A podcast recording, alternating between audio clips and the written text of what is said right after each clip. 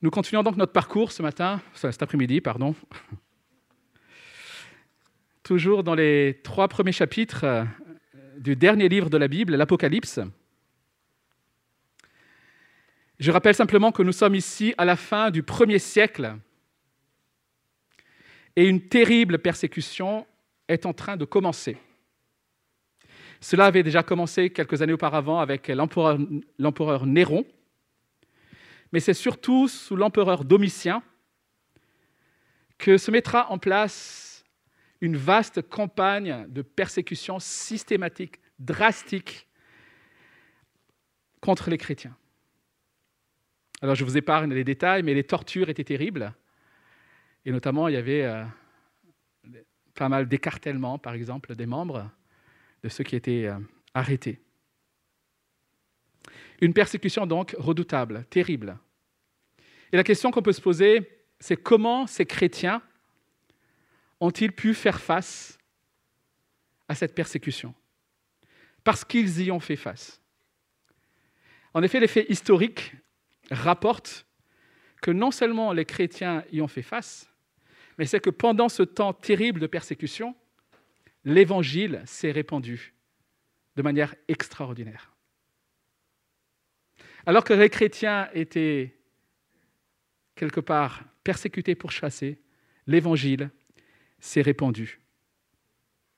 Tertullien, l'un des pères de l'Église, dira même que le sang des martyrs est semence des chrétiens. Je ne sais pas si vous avez déjà entendu cette citation de Tertullien. Le sang des martyrs est semence des, des chrétiens. En disant cela, il signifie simplement que les chrétiens, plus les chrétiens étaient persécutés et tués, plus leur témoignage était puissant. Plus on s'attaquait à l'Église, plus l'Église grandissait. Quelque chose d'assez incroyable. Quand les, les, Romains voyaient les chrétiens réagir aux menaces de mort, quand ils les voyaient faire face à la persécution avec courage, avec paix, et parfois même avec joie, ils étaient désemparés et ils avaient désespérément besoin de savoir mais quel était leur secret. Parce que pour eux, ce n'était pas normal de réagir de la sorte. Quel était alors leur secret? Leur secret se trouve ici, les amis. Jean, l'apôtre, leur a transmis par ce livre que nous lisons aujourd'hui, il leur a transmis quelque chose qui leur a permis d'y faire face. Et cette chose, c'est la vision d'un Christ glorieux et victorieux. C'est cette gloire, cette victoire éclatante de notre Seigneur qui nous est rapportée dans ce livre. Et cela dès le premier chapitre que nous avons commencé à parcourir dimanche dernier, qui leur a permis de tenir bon dans ces persécutions. Et je vous invite à lire la suite donc, de notre texte dans Apocalypse chapitre 1. Apocalypse chapitre 1, nous allons lire les versets 9 à 20.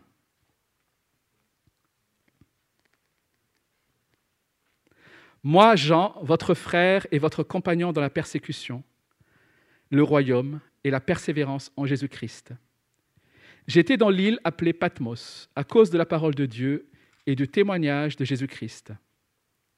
Je fus saisi par l'Esprit le jour du Seigneur, et j'entendis derrière moi une voix forte comme le son d'une trompette. Elle disait, Ce que tu vois, écris-le dans un livre et envoie-le aux sept églises. Sept églises, pardon, à Éphèse, à Smyrne, à Pergame, à Thyatire, à Sardes, à Philadelphie et à Laodicée. Je me retournai pour savoir quelle était la voix qui me parlait. M'étant donc retourné, je vis sept chandeliers d'or. Et au milieu des sept chandeliers, quelqu'un qui ressemblait à un fils d'homme. Il était habillé d'une longue robe et portait une écharpe en or sur la poitrine. Sa tête et ses cheveux étaient blancs comme de la laine blanche, comme de la neige. Ses yeux étaient comme une flamme de feu. Ses pieds étaient semblables à du bronze ardent, comme s'ils avaient été embrasés dans une fournaise. et sa voix ressemblait au bruit de grandes eaux. Il tenait dans sa main droite sept étoiles. De sa bouche sortait une épée aiguë à deux tranchants, et son visage était comme le soleil lorsqu'il brille de toute sa force. Quand je le vis, je tombai à ses pieds comme mort. Il posa alors sa main droite sur moi en disant, N'aie pas peur, je suis le premier et le dernier, le vivant. J'étais mort et voici, je suis vivant au siècle des siècles. Je détiens les clés de la mort et du séjour des morts. Écris donc ce que tu as vu, ce qui est et ce qui doit arriver ensuite. Quant au mystère des sept étoiles que tu as vues dans ma main droite et des chandeliers d'or, le voici. Les sept étoiles sont les anges des sept églises et les sept chandeliers sont les sept églises. Jusqu'ici, la parole de Dieu. Je, disais donc que cette euh, vision du Christ rapportée par les, écrits de Jean ici, mais aussi tout au long de ce livre, cette vision-là a permis aux chrétiens du premier siècle de tenir bon face à l'une des persécutions les plus terribles, les pires tortures. Alors je ne sais pas les problèmes que tu dois affronter en ce moment. Je ne connais pas, en tout cas pour euh, la plupart, je dirais, les épreuves par lesquelles tu es en train de passer. Et je ne veux surtout pas les minimiser. Mais je peux dire que si ce livre, chers amis, avec ce qui est révélé, a permis à ces premiers chrétiens de faire face à cette terrible persécution, alors j'ose espérer qu'il devrait nous suffire. Si ce livre a permis à ces premiers chrétiens de faire face à la pire des souffrances, à la pire des persécutions, à la pire des tortures, alors j'ose espérer qu'il serait suffisant pour nous, pour nous aider dans les circonstances que nous traversons actuellement. Nous avons aujourd'hui la même révélation, nous avons la même vérité que ce que les premiers chrétiens ont reçu pour affronter cette persécution. Et nous allons voir cet après-midi que pour tenir bon dans la tempête, pour avancer malgré les vents contraires, ces chrétiens ont appris à garder leur pensée sur deux vérités que nous voulons faire nôtres cet après-midi. L'identité glorieuse de notre Seigneur Jésus-Christ et notre identité glorieuse en lui. L'identité glorieuse de notre Seigneur Jésus-Christ et notre identité glorieuse en lui. Nous avons besoin de nous rappeler ces deux vérités-là à chaque fois que le monde, à chaque fois les circonstances tentent de nous les faire oublier. Alors je vais procéder dans l'autre sens pour respecter le texte. Nous allons voir dans un premier temps notre identité en Jésus-Christ telle que Jean l'a décrit ici.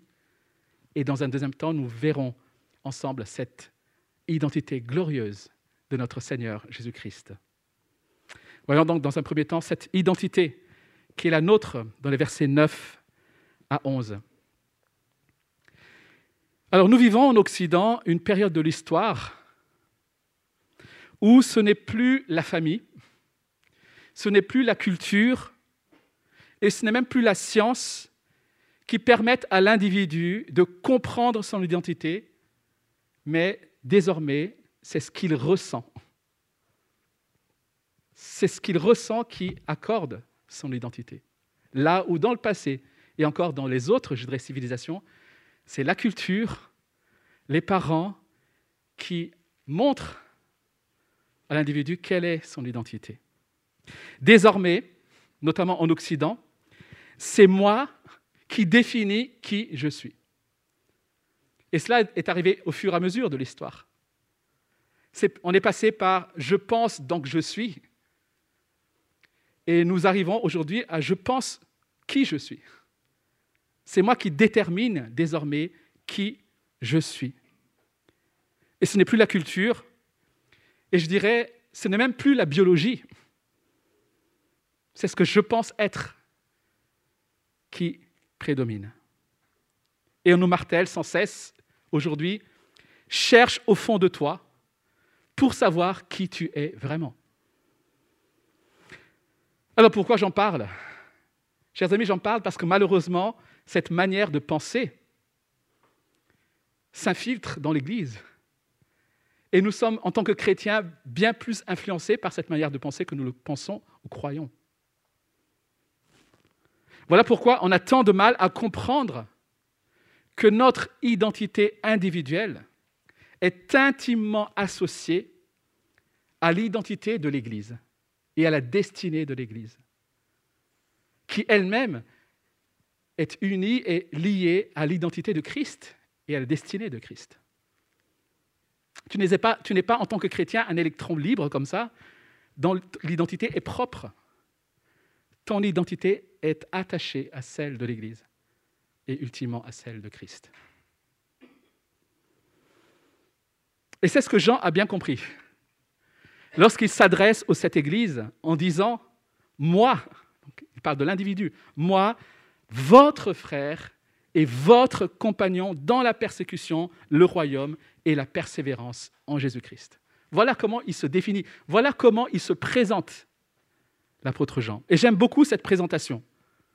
J'y vois beaucoup de compassion, comme pour dire aux chrétiens, au fait, ce qui vous arrive, je le vis aussi, on est ensemble, vous n'êtes pas seuls. Nous sommes ensemble, nous sommes liés. Et il est bien placé, lui qui est sur son île de Patmos, victime de la persécution. Le mot frère ici est plein d'affection. Jean forme avec les autres chrétiens une famille, la même famille. Lui qui est apôtre, avec toute l'autorité, je dirais, qui va avec, finalement, ne se place pas au-dessus des autres. Il a les mêmes besoins. Il est au bénéfice de la même révélation, de la même grâce, du même secours. Et c'est ce qu'il exprime par la suite, votre compagnon de la persécution, le royaume et la persévérance en Jésus-Christ. Le sens de compagnon ici, c'est celui de participer avec ou de partager avec avoir en commun. Ces trois choses, persécution donc, ou souffrance dans certaines versions, royaume et persévérance, sont les nôtres en Jésus-Christ. Elles découlent de notre union à Christ. Si on vous demandait ce matin ce que vous avez en commun avec les autres frères et sœurs, si je te demandais qu'est-ce que tu as en commun avec les autres frères et sœurs, Qu'est-ce que vous partagez avec eux? Je ne pense pas, en tout cas pour le mien c'était le cas, je ne pense pas que ce soit les trois choses qui nous viendraient en premier à l'esprit. Mais Jean, lui, a choisi ces trois choses, persécution, royaume et persévérance, parce que ce sont celles qui répondent à la situation à laquelle lui et les églises font face. Ils ont besoin de savoir, Jean a besoin de savoir qu'ils partagent la souffrance, la le royaume et la persévérance. Et je dirais même que finalement ces trois choses, persécution, royaume et persévérance en Jésus-Christ, résument relativement bien le livre de l'Apocalypse. Le livre de l'Apocalypse nous parle de la souffrance qui ne durera pas, mais qui se déroule là, qui se passera. Le livre d'Apocalypse nous parle du royaume et le livre de l'Apocalypse nous encourage à persévérer. Donc ça résume assez bien ce livre. Ensemble en Jésus-Christ, c'est la première chose que nous voulons retenir, nous sommes compagnons dans la persécution. Nous sommes compagnons dans la persécution ou dans la souffrance. Nous aimons dire que nous sommes frères de Jésus-Christ. Nous aimons dire que nous régnerons avec lui. mais nous oublions parfois aussi que nous souffrirons avec lui. Les chrétiens seront exilés, tués, emmenés captifs. Servir Christ coûte, les amis. Servir Jésus-Christ nous coûte. Et dans son évangile, Jean, justement toujours l'apôtre Jean, rapporte ces paroles de Jésus à ses disciples dans Jean 15, verset 20. Souvenez-vous de la parole que je vous ai dite, le serviteur n'est pas plus grand que son Seigneur. S'ils m'ont persécuté, ils vous persécuteront aussi.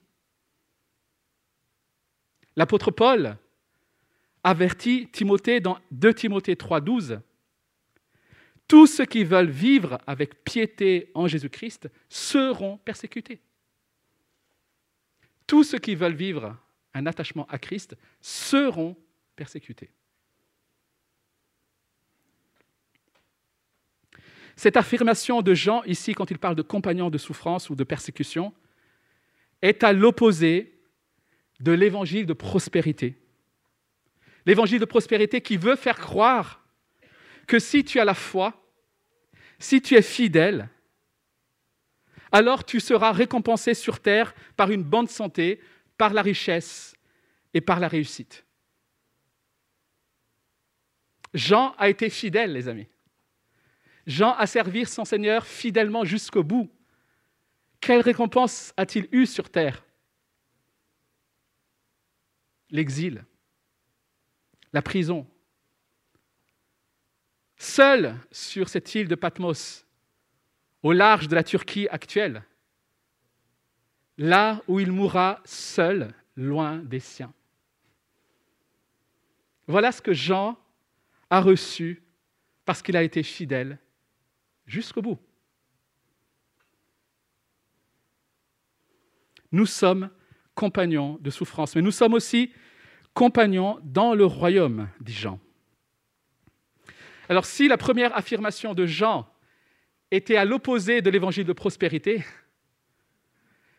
cela ne signifie pas que c'était l'évangile de pauvreté ou l'évangile de la défaite. Il est question de l'évangile du royaume. Nous sommes compagnons du royaume, les amis. Nous partageons ensemble le royaume et ce dès aujourd'hui. Et en, disant cela, Jean comprend que le royaume de Dieu, le règne de Dieu s'est approché lorsque Christ est venu la première fois. Il comprend que ce royaume de Dieu, dont l'Église est l'ambassadrice, s'est étendu et continue à s'étendre chaque fois qu'une personne plie les genoux et reconnaît que Jésus-Christ est Seigneur. Et personne ne peut arrêter cela. Ce royaume est vainqueur. Ce royaume est conquérant. Jean sait que désormais, rien ni personne ne peut vaincre ce royaume. Les persécutions subies par les chrétiens ont été des tentatives désespérées et sont encore des tentatives désespérées de nuire au royaume et de l'abattre. Mais ce royaume ne sera jamais vaincu. Nous sommes compagnons de ce royaume-là. Nous sommes du côté du vainqueur. Et ce, dès aujourd'hui. Ceux qui aujourd'hui maltraitent les chrétiens ont en réalité un pouvoir bien limité, limité en force, limité en temps. Parce que Christ règne. Il règne sur toute chose, il a tout pouvoir et il a toute autorité. Et si aujourd'hui les opposants du royaume semblent avoir le dessus, ça ne cache pas, enfin ça, ça n'enlève pas cette réalité que Christ gouverne. Son triomphe est en marche. Et tous ceux qui croient en lui, et j'espère que c'est ton cas, tous ceux qui croient en lui sont associés à ce triomphe. Nous marchons comme dans un cortège derrière notre capitaine, notre roi, le vainqueur, Jésus-Christ. Nous faisons partie de ce royaume victorieux. Nous sommes assis avec Christ dans les lieux célestes, comme Paul l'écrit dans Éphésiens 2, 6. Alors c'est vrai, cette réalité est encore aujourd'hui voilée, même à nos propres yeux. Paul dit aussi aux Colossiens que notre vie est cachée avec Christ en Dieu, mais elle sera pleinement révélée quand Christ apparaîtra. Ce n'est pas parce qu'elle est cachée qu'elle n'est pas réelle. Nous sommes compagnons du royaume. Aujourd'hui, les amis. Cette réalité du royaume que nous partageons en Christ nous permet de persévérer, et cela dans la persécution et dans la souffrance. C'est le troisième point de cette identité. Ensemble en Christ, nous sommes compagnons dans la persévérance. Cette perspective de ce royaume encourage les chrétiens à persévérer dans leur union à Christ jusqu'à ce que ce royaume soit pleinement manifesté. J'espère que tu attends ça. C'est ce qu'on attend, les amis. Nous attendons que ce royaume soit pleinement manifesté.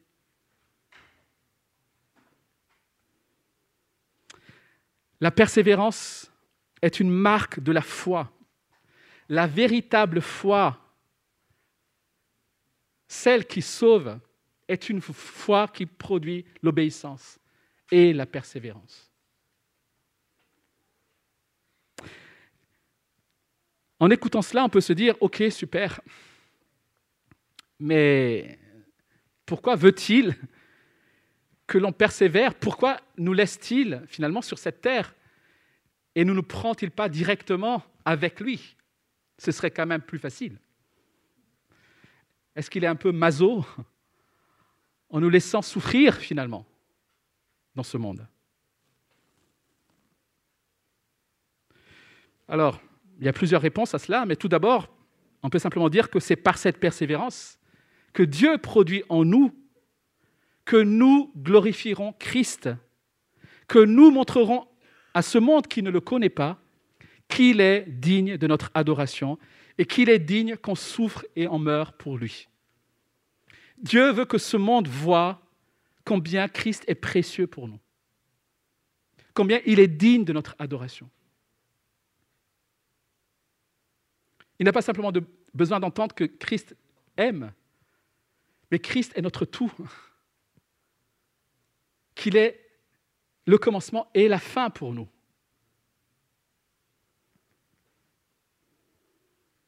Et c'est de cela dont ce monde a désespérément besoin, les amis.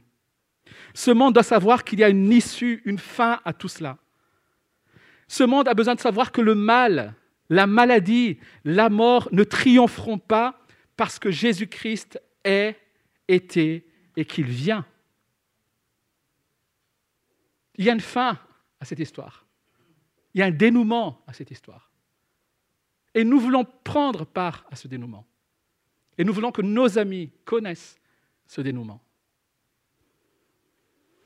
compagnon de souffrance, compagnon du royaume, compagnon de persévérance, mais aussi ensemble au service de notre Seigneur. Cela fait partie aussi de notre identité. Ensemble au service de notre Seigneur, envoyés dans son œuvre glorieuse. Nous sommes, frères et sœurs, compagnons d'œuvre. Nous sommes ici pour ça. Nous partageons ensemble l'œuvre que Jésus-Christ accomplit en ce moment dans ce monde. Il nous rend participants de cette œuvre. Jusqu'au bout, Jean aura été au service de Dieu et de son plan glorieux.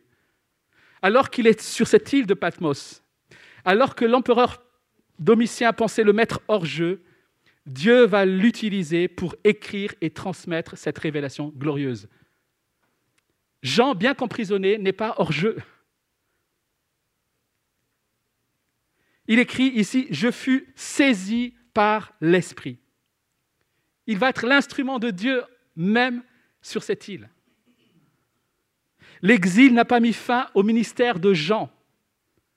Pourquoi? Parce qu'avant tout, notre ministère, le ministère de Jean, est un ministère de l'Esprit. Ce n'est pas mon ministère. C'est le ministère du Saint-Esprit. C'est comme si le Saint-Esprit ici prenait littéralement possession de Jean. On parle même d'une forme de transe peut-être, qui lui permettra d'entendre et de voir ces visions qui vont suivre pour ensuite les transmettre aux sept églises.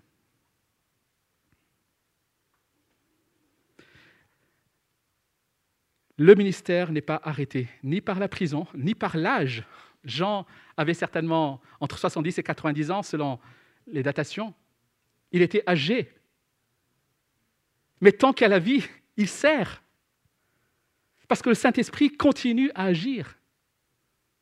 Il n'y a pas de retraite pour celui qui sert le Seigneur. Alors face à, ces quatre choses qu'on a vues, frères, cinq, choses, pardon, frères et sœurs, compagnons de persécution, compagnons de royaume, compagnons de persévérance, compagnons d'œuvre, j'aimerais te poser la question ce matin, qui es-tu? Qui sommes-nous? Et cette question est importante parce que la réponse à cette question sera déterminante face à l'épreuve de la souffrance de la persécution, mais aussi face aux attraits et aux tentations de ce monde. La manière dont tu comprends ton identité sera déterminante pour faire face à l'adversité, à la persécution, aux attraits de ce monde. Si tu ne sais pas qui tu es en Jésus-Christ, bien que tu te prétendes chrétien, tu seras balayé par ce monde. Qui es-tu? Jean nous enseigne ici que si nous sommes chrétiens, si nous avons mis notre foi en Jésus-Christ, alors en lui, nous sommes frères et sœurs, nous sommes compagnons de persécution, de royaume et de persévérance, et nous sommes à son service pour sa seule gloire. Mais il ne suffit pas de connaître qui nous sommes en lui. Il nous faut aussi connaître qui il est. Qui est-il? Et c'est la deuxième partie de ce texte, versets 12 à 20, l'identité du Christ. En tout cas, tel que Jean la révèle ici. Jean, après avoir entendu cette voix, reçoit l'instruction de transmettre tout ce qu'il voit. Et nous verrons dans la suite du livre qu'il aura plusieurs visions. Mais la première des visions qu'il aura, c'est qui? Jésus-Christ. Avant de voir tous les événements, etc., qui vont s'enchaîner, la première vision qui lui est donnée est celle de Jésus-Christ glorifié.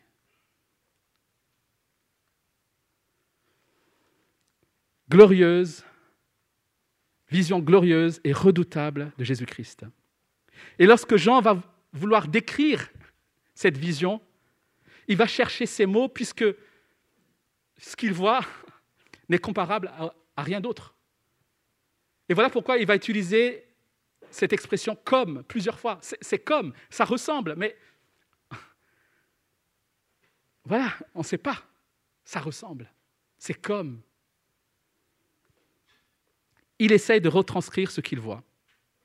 Alors pour ceux qui ont suivi l'année dernière la série sur Daniel que nous avons faite ici dans l'Église, en lisant ce texte, cette description, peut-être que vous avez vu qu'il y avait quelques similitudes aux visions que Daniel a eues du Fils de l'homme, notamment dans les chapitres 7 et chapitre 10 de Daniel. Mais je ne vais pas trop insister sur ça, mais juste pour vous montrer qu'il y a bien une similitude ici, et ce n'est pas par hasard.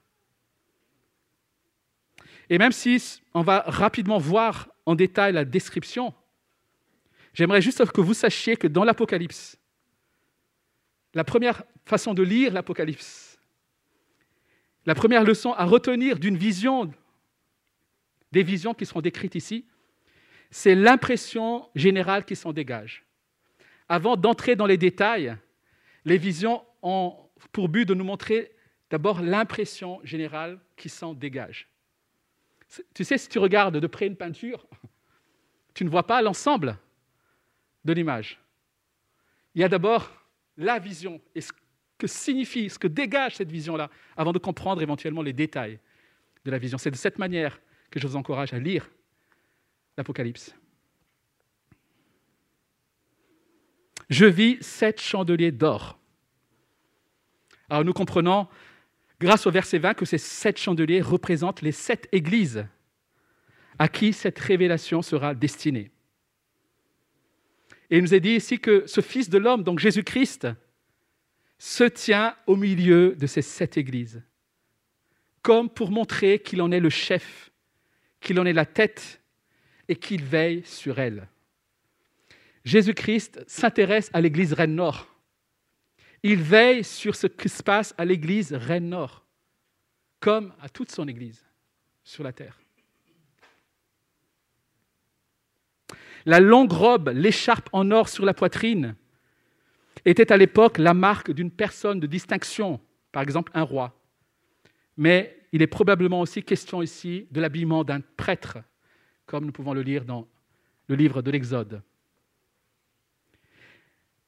La tête et les cheveux blancs comme de la neige peuvent faire référence à l'âge de la sagesse, à la sainteté, à la divinité, l'ancien des temps, comme il est dit aussi ailleurs dans l'Ancien Testament.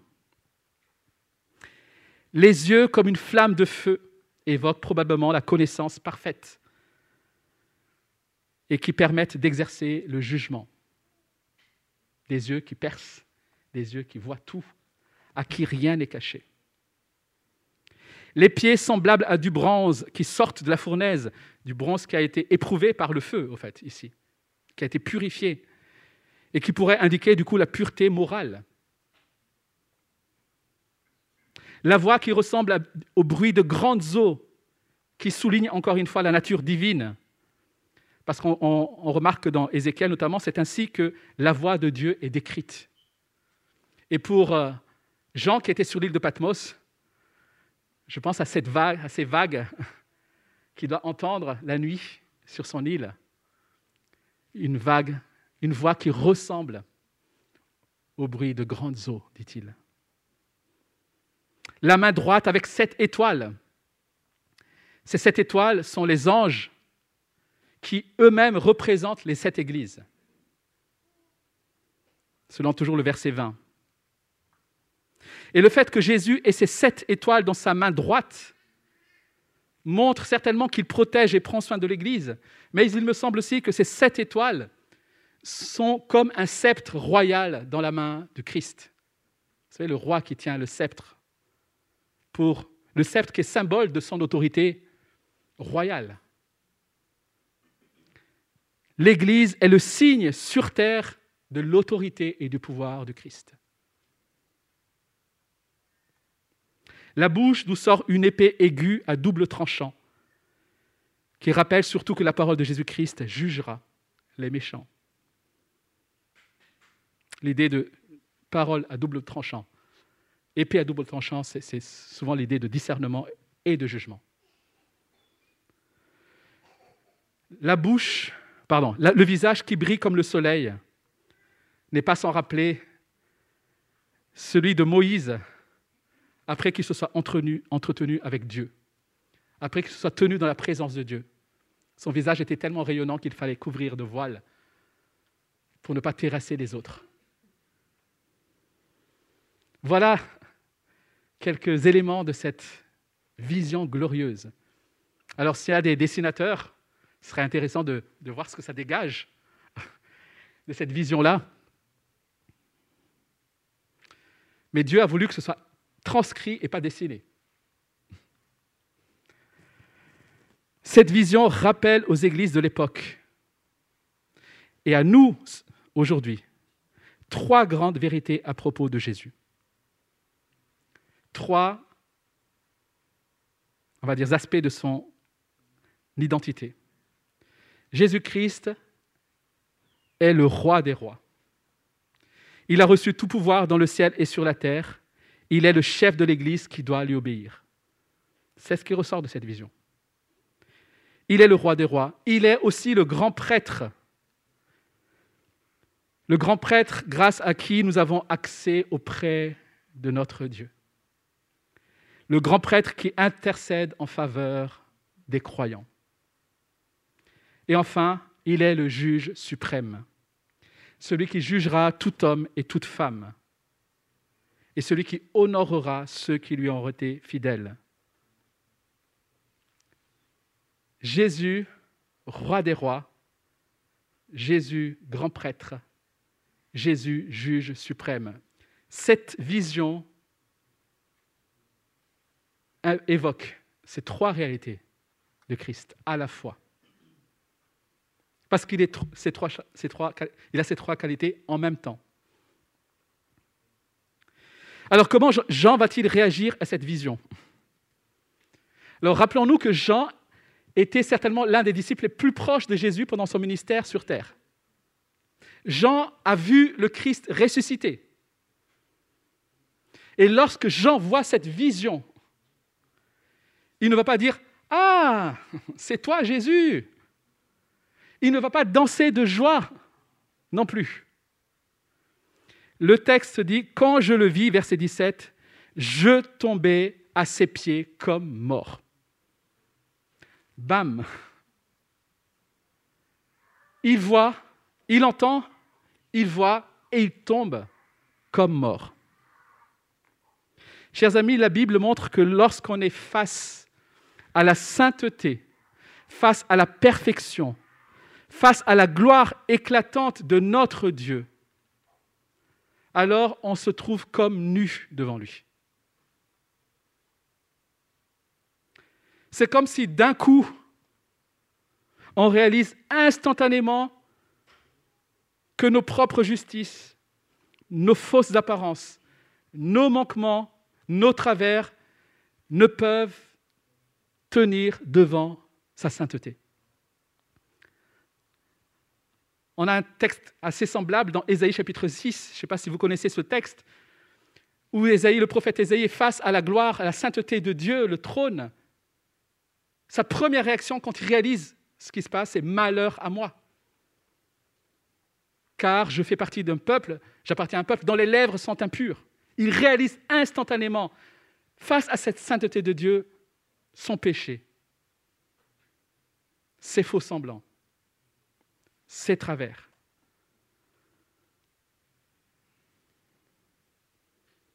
Chers amis, face à Dieu, aucun de nous ne peut tenir sur la base de ses propres efforts, sur les bases de sa propre justice ou de ses propres mérites.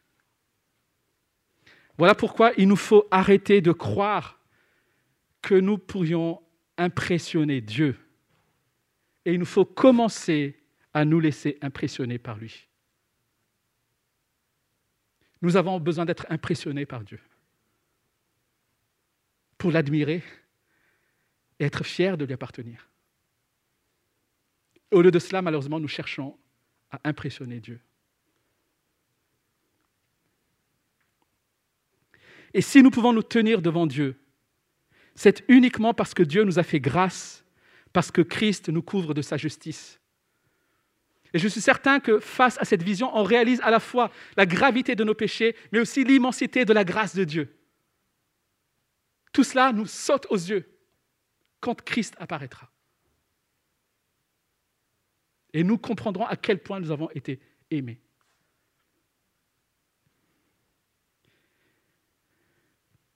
Christ a pu nous introduire dans la présence de Dieu parce qu'il a pris sur la croix la punition que nous méritions à cause de nos péchés. Et c'est uniquement en vertu de l'œuvre qu'il a accomplie, en nous purifiant de tous nos péchés, que nous pouvons par la foi nous approcher de Dieu.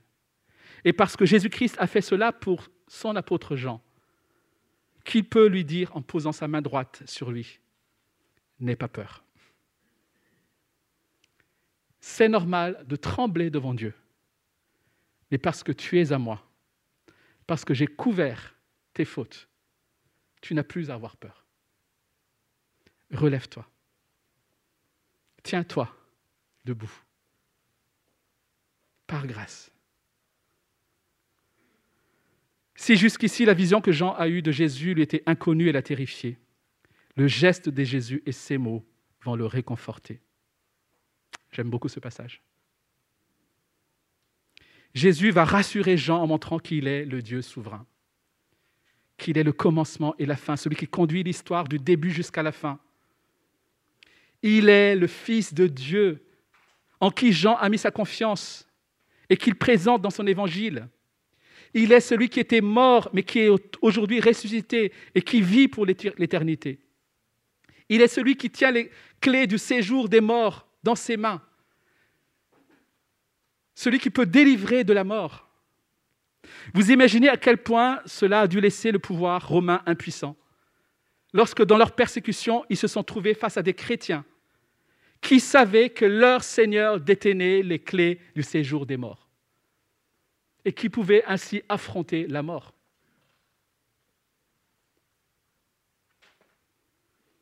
Et Jean va être envoyé, annoncer aux églises qu'il a vu, parce que ces révélations sont les moyens par lesquels Jésus veut consoler et fortifier son Église. Chers amis, pour conclure, nous avons besoin encore une fois, d'une vision plus équilibrée et complète de Jésus. Nous avons besoin de cela. Oui, certes, et nous le croyons, et heureusement, Jésus-Christ est amour, il est plein de grâce. Mais nous devons aussi apprendre à le considérer comme celui qui exerce l'autorité royale, celui qui est capable de manifester une sainte colère et de prononcer un jugement irrévocable. C'est aussi cela notre Seigneur. Nous devons considérer Jésus comme celui qui a souffert. Mais nous voulons aussi le considérer comme le roi glorieux, le ressuscité et le vainqueur. Il est l'agneau qui a été égorgé, mais il est aussi le lion de Judas. Nous avons le privilège d'avoir une relation de proximité avec lui. Mais nous devons aussi apprendre à nous prosterner comme font le gladiateur devant leur empereur, parce qu'il est le roi des rois. En ayant une vision limitée de Jésus, nous risquons aussi d'avoir une vision limitée de sa capacité d'agir. Nous risquons d'avoir une vision limitée de son secours, de, sa capacité d'intervenir dans les différentes situations auxquels nous sommes confrontés et qui nécessitent différents types d'actions. Lorsque nous comprenons un peu mieux qui il est et ce qu'il a fait, ce qu'il fait et ce qu'il fera, alors nous savons un peu mieux qui nous sommes dans notre union à lui. Et dans ce cas-là, non seulement nous ne serons pas surpris, mais nous serons fiers, nous serons honorés d'être avec lui et avec les, frères et sœurs. Nous serons honorés et fiers d'être compagnons de persécution, honorés et fiers d'être compagnons de royaume, honorés et fiers d'être compagnons de persévérance. Parce que, en cela, nous sommes compagnons de Jésus-Christ. Nous sommes compagnons du roi des rois. Nous sommes compagnons du grand prêtre et nous sommes compagnons du juge suprême. Voilà la bonne nouvelle. Nous sommes compagnons de Christ. À toute la gloire. Amen.